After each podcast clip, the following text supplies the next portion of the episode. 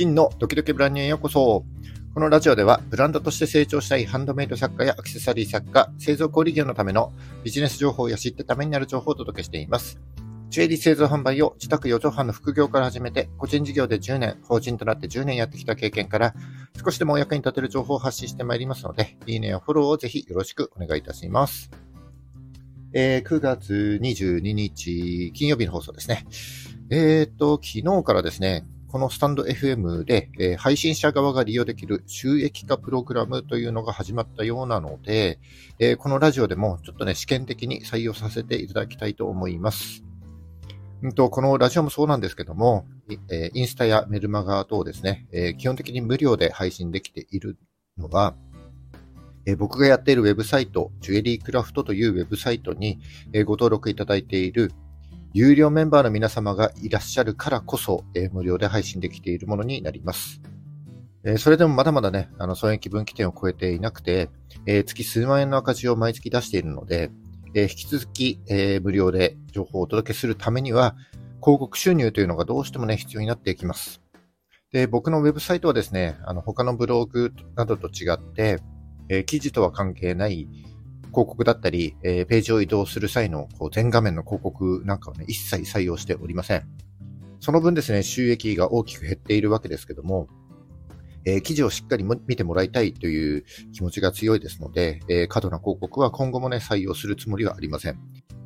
今回のスタンド FM の、えー、収益化プログラムは、放送中に広告が入るといったものらしいですけども、えー、これまでにちょっとない仕組みなので、えー、少し試してみたいなというふうに思った次第です。で、試してみた結果ですね、えー、この放送を妨げるような過度な広告と判断した場合には、え今後広告を採用するつもりはありませんので、えちょっとしばらく様子を見させていただけるとありがたいです。何卒よろしくお願いいたします。で今日の話ですけども、え昨日の放送で価格に関する話を少ししましたので、今日は価格設定についての話を、えー、したいと思います。価格設定については、これまでもね、あの、何度かこのラジオで話してまいりましたけども、えー、設定した価格をお客様は何と比較するかといったことを頭に入れた、えー、販売戦略について今日は少しお話していきたいなというふうに思っております。えー、価格、値段ですね。え、値段の付け方がわからないという方はぜひ最後まで聞いていただければ幸いでございます。それではどうぞよろしくお願いいたします。はい、えー、今日は価格設定についてのお話を少しした上で、えー、その設定した価格をお客様は何と比較するんだということを頭に入れた販売戦略について、えー、少しお話したいと思います。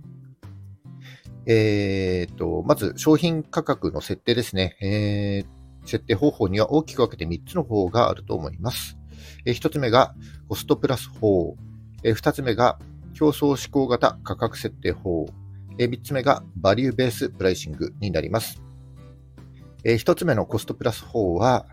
えーと、コスト、つまり製品の原価にですね、一定の利益を上乗せすることで価格を設定する方法になります。えおそらく多くの作家さんだったりブランドがこの方法で価格を設定していて、例えばあの原価の3倍とか4倍といった設定方法もこの方法になりますね。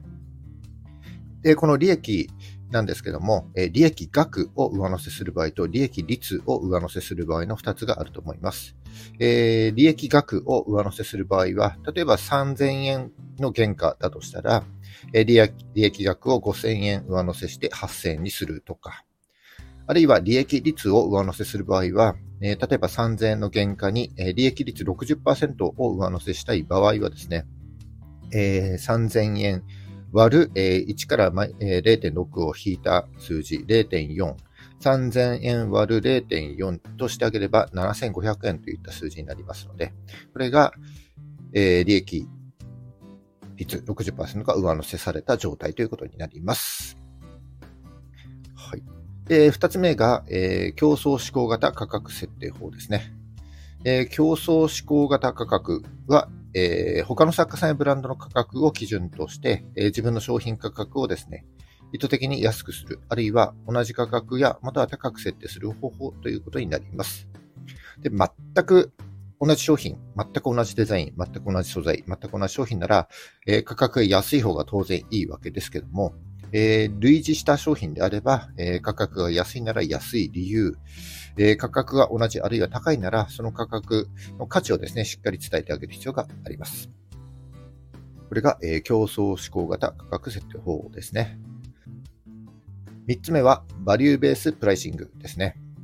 え、 value based pricing は、えー、需要志向的価格設定とか、あるいは知覚価値価格設定なんていうふうにも言われています。えー、名前の通り、お客様の目線に立って、えー、いくなら、いくらなら買ってもらえるかという観点から決定する方法になります。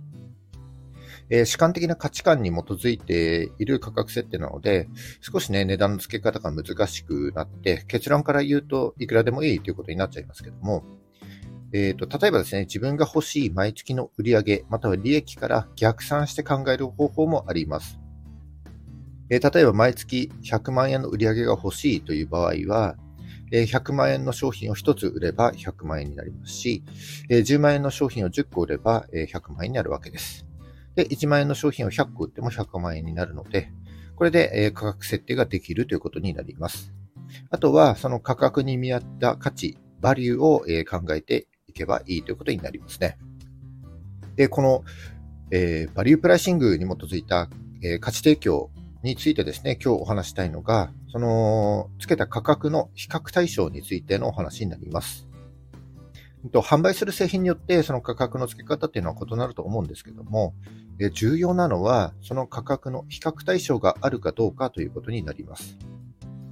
例えば、ウェブ上でお客様が見ているときに、自分が販売している商品の価格とこう比較対象になるものがある場合はですね、それはその比較対象よりも、えー、自分の商品が優れているという優位性を伝えてあげる必要があります。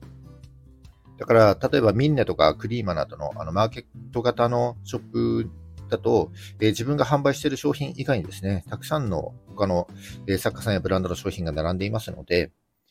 自分の商品が他のブランドの商品と比べてどう違うのか、であなたの商品を、えー、なぜあなたから買わなければいけないのか、なぜ今買わなければいけないのかといったことをですね、ちゃんと説明してあげる必要があるということになります。一方ですね、自分が運営するネットショップの場合は、自分が売りたい商品に対して比較対象がありませんので、えー、それはですね、えー、その自分がつけた価格がもたらす価値を、えー、伝えてあげればいいということになります。とここには、え他のブランド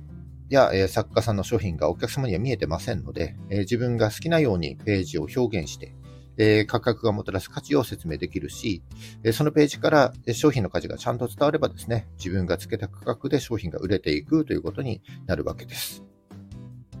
えまたですね、自分のネットショップの場合は、え価格の比較対象となる場合、ケースというのは、え自分の他の商品ということになりますので、え販売したい商品の価格がですね、自分の他の商品と比較した際に、え極端な優劣がないように工夫する必要もあると思います。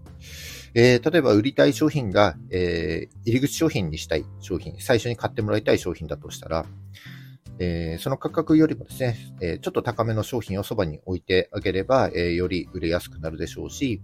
逆に表示している商品よりも、え、素材や品質にこだわったちゃんとしっかりした製品であれば、え、少し強調して、え、表示してあげることによって興味を引きやすくなると思います。で、いずれにしても、その商品ページを構成している4つの要素ですね。写真、テキスト、お客様の購買心理に基づいたページ構成、え最後に行動を促すボタン、えカートに入れるとか注文するといった、え Call to Action CTA と言われるボタンですね。CTA ボタン。この4つの要素にこだわって、え商品ページを作っていただければなと思います。で、ちょっとですね、この話をするとかなり長くなっちゃいますので、えまたの機会にお話しさせていただきたいと思います。以上、今日は、え価格設定についてのお話をさせていただきました。はい、えー、今日は価格設定のお話ですね、をさせていただきました。まとめると、えー、まず価格設定には大きく分けて3つの方法があります。えー、1つ目がコストプラス法、えー、コストに、コストに利益を加えて計算する方法。2つ目が競争志向型価格設定法、えー、他の作家さんやブランドの価格を参考に価格を設定する方法。えー、最後がバリューベースプライシング、えー、いくらなら買ってもらえるかという主観的な価値観で設定する方法の3つだということをお話ししました。えー、そして設定した価格の比較対象がミンネやクリーマなどの、えー、他のブランドや作家さんの価格がお客様視点で比較される場合は、えー、自分の商品の優位性を伝えてあげなければならないということ。一方、自分のネットショップであれば、えー、自分の他の商品が比較対象になるので、商品ページの作り方にこだわりましょうということをお話しさせていただきました。で、この比較対象について考えると、え自分のネットショップの方が高く、え価格を設定できるし、売れやすくなると判断できますけども、えー、ミンネとかクリーマなどの、えー、マーケット型のショップと違ってですね、えー、自分が集客する必要がありますので、えー集客力も考慮してですね、販路は決定する必要があるということになります。はい。えー集客についてもですね、ちょっと過去のラジオ僕のラジオで話してますので、え過去の放送を聞いていただければ幸いでございます。それと今日お話しした、え3つの価格設定については、僕のウェブサイトでも詳しく解説しておりますので、えジュエリークラフトという名前で検索していただいて、え出てきたページをですね、え記事の方も合わせてご覧いただければ幸いでございます。以上今日は、価格設定についてと、設定した価格をお客様は何と比較するんだということを頭に入れた販売戦略についてお話しさせていただきました。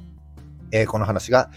少しでも、役に立った、ためになったと思った方は、いいねをお願いします。えー、聞いたよという印で、いいねボタンをポチッと押して残して帰っていただけると非常に嬉しいです。えー、励みになります。今後も頑張って配信してまいりますので、よかったらフォローもぜひよろしくお願いいたします。